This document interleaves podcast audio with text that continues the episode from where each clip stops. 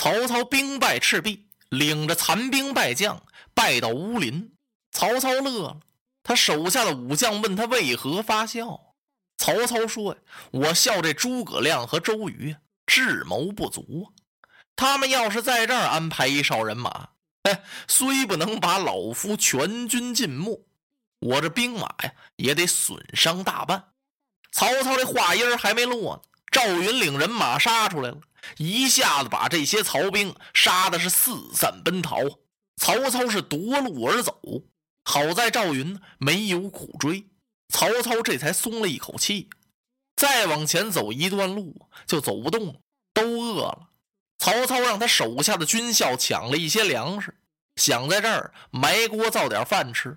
还没等把锅埋下呢，忽听远处一阵大乱，有军士来禀报：“启禀丞相，大概追兵来了。”啊！曹操和他手下的这些武将几乎都成了惊弓之鸟了。一听“追兵”二字，是不寒而栗。他们赶忙上马，扭向回头一看，由后边上来了一二百口子。到了跟前，才看清楚，哎呦，感情是曹操手下的那些谋士。他们由李典和许褚保着呀，追曹操来了。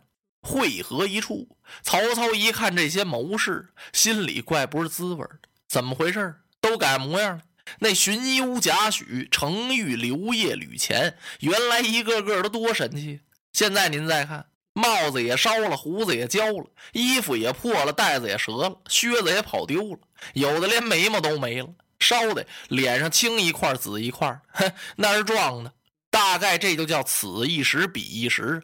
别看一个个这么狼狈，礼节还没丢，到曹操的跟前都拱手施礼，给曹丞相道受惊。曹操也安抚这些谋士几句。曹操一想，别在这做饭了，咱们赶快跑吧。怎么回事？这儿，离乌林很近，说不定有点那会儿就上来一股子追兵，那实在受不了。现在是无力应战，咱们干脆到前边找个僻静的地方去造饭得了。这儿太危险。众军校一听，只得是遵令随行。原来曹操不是想取道荆州回许昌吗？现在看来，荆州去不了了。怎么回事？江东人马是到处设卡呀，而且派陆逊为先锋，把去荆州的道给堵死了。如今，曹操只得率领着这些残兵奔南郡。开始，曹操不想奔南郡，因为南郡和江东人马在那儿对峙，他看那块地方太危险了。现在没法子了，非走南郡不可了。去南郡只得投奔江陵。这南郡。按现在的话来说呀，就是一个地区，它算是一个地区所在地。曹洪不是在那儿镇守着呢吗？如果要是赶到南郡，那也算有救了。曹操问手下的军校：“那奔江陵从哪儿走近呢？”军校回禀说：“只得走南夷陵，过葫芦口，那就快到江陵了。”曹操一听，那就走这儿吧。这时候雨呀，可小多了。雨虽然小了。可是这些军校一个个都疲乏的不得了啊！每往前迈一步，大概都得咬咬牙发发狠。有的谋士一看这哪行啊，赶忙往前一带马，哈！启禀丞相，让这些军校能不能歇息片刻再走啊？啊！这个曹操在马上回头看了看，他心里明白呀，他手下的这些军校一个个都累坏了，甭问，肚子饿的也有点受不了了。可是没办法呀，不敢在半路上停歇。你要一停，追兵上来怎么办？那不更糟了吗？曹操想了想，前面不远便是葫芦谷口，到葫芦口歇息不迟。啊，遵令。众军校这么一听，丞相答应，走到葫芦口那儿可以喘口气儿。嚯！大家一听，这精神为之一振，有点奔头了。到前面哪怕躺躺坐坐呢，那也是好的呀。等他们赶到葫芦谷口前呢，曹操传令先歇息歇息，然后造点饭吃。哦，随着这一声令，哗，怎么了？全都躺那儿了？躺哪儿了？就地躺啊！什么山洼乱石、树丛、山岗、陡坡、灌木林下、苇草坡前，躺着的、坐着的、趴着的、卧着的，什么形象的都有啊！这时候有些军校就捡起块干松地方，干嘛呀？埋锅造饭。武将们摘盔卸甲。把马鞍子也卸下来了，把那马放一放，马也都饿坏了，就啃那荒草啊，再不就啃那树皮。那玩意儿不好吃，不好吃也得啃几口。这些谋士呢是解衣脱帽，干嘛呀？那衣服都湿了，得晾晾啊。然后扶着曹丞相，想给丞相找块地方，让他好好坐那歇歇。哎，就在这灌木丛前有一块青石，文武扶着曹操来到青石前，让曹操往这儿一坐，然后请丞相宽衣。嚯，还拽呢！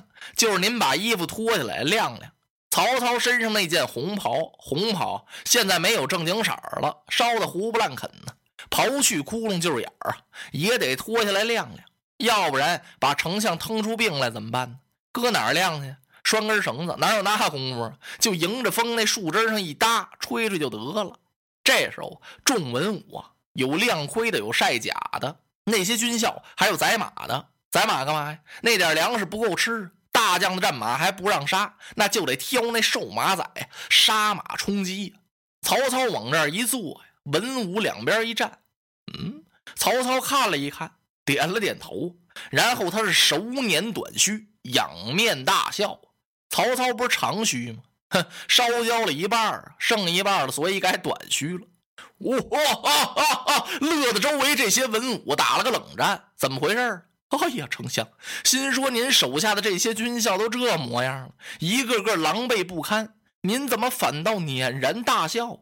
心说您别笑了，在乌林您一笑把赵云给笑出来了，现在怎么又乐呀？不知丞相因何发笑？列公，老夫笑诸葛村夫无谋，小儿周瑜少智啊哈！大伙儿心说什么？这诸葛亮和周瑜还无谋少智啊？行了。他无谋少智，就把咱们治成这样了。要是再足智多谋啊，哼，大概连丞相您在我们，连个囫囵尸首都没了。可没人敢这么说呀！哈，丞相怎见得诸葛无谋，周瑜少智呢？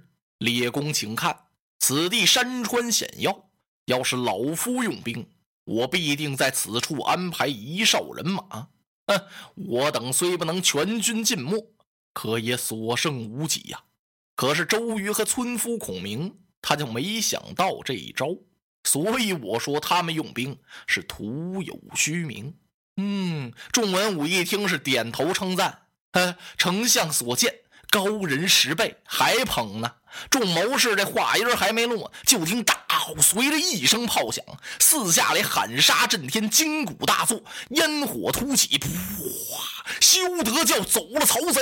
这时候就听半空打了个霹雷，不是打雷呢，那是有人在喊，那声似霹雷：“曹贼想往哪里去？”你家三将军张飞在此已等候多时。随着这句话就听稀溜溜溜溜溜，乌骓马一声长啸。哎呦，曹操的真魂吓得差点出了窍啊！他在青石上这么一摘楞身子呀，险一险由打那青石上栽下来。旁边两个人赶忙把丞相给扶住了。曹操吩咐：“啊，带马！”一个个吓得魂飞魄散。曹操是上马劈袍，夺路而逃。他先跑了。张飞来了，怎么办呢？也得打呀。许褚吩咐：“带马！”有人把他的战马给拉过来了。许褚飞身上了马，上了马呀，才明白过味儿了。哎呦，这马没备鞍子呀！张辽和徐晃唯恐许褚取张飞不下。他们要助阵，仨人哗的一下子迎着张飞就上来了，一个丁字形往三将军跟前这么一站。张飞一看这三员将，哇哈哈，他乐了。张辽、徐晃、许褚都纳闷这张飞怎么回事？他笑什么呀？笑我们呢？几个人互相这么一打量啊，哎呦，一个个臊的是面红耳赤啊！怎么了？这三员大将这相儿大了。张辽是有盔无甲，徐晃有甲无盔。再看大将军许褚啊，是没盔没甲，只穿着一件空心战袍。仨人清一色，那战马都没鞍子，全铲骑着呢。怪不得人家张飞笑呢。哎呦，笑的这几员大将是羞愧难当。许褚一想，怎么办呢？这也得打两下子。嘿，呃，干嘛呀？他想把战马撒过去，撒过去了没有？没有啊！怎么回事这武将的战马呀，你得俩脚踹绷凳绳，脚磕飞虎颤，小腹一碰铁骨梁，哗的一下子，这马就冲上去了。现在全没有啊！你说这怎么办呢？哎呀，许褚一着急呀，啪，回过手来，就在这马的后胯上抽了这么一枪杆子。这马才明白，哦，主人要打仗。哗的一下，他往前这么一长腰，好，差点把许褚由打马上给闪下来。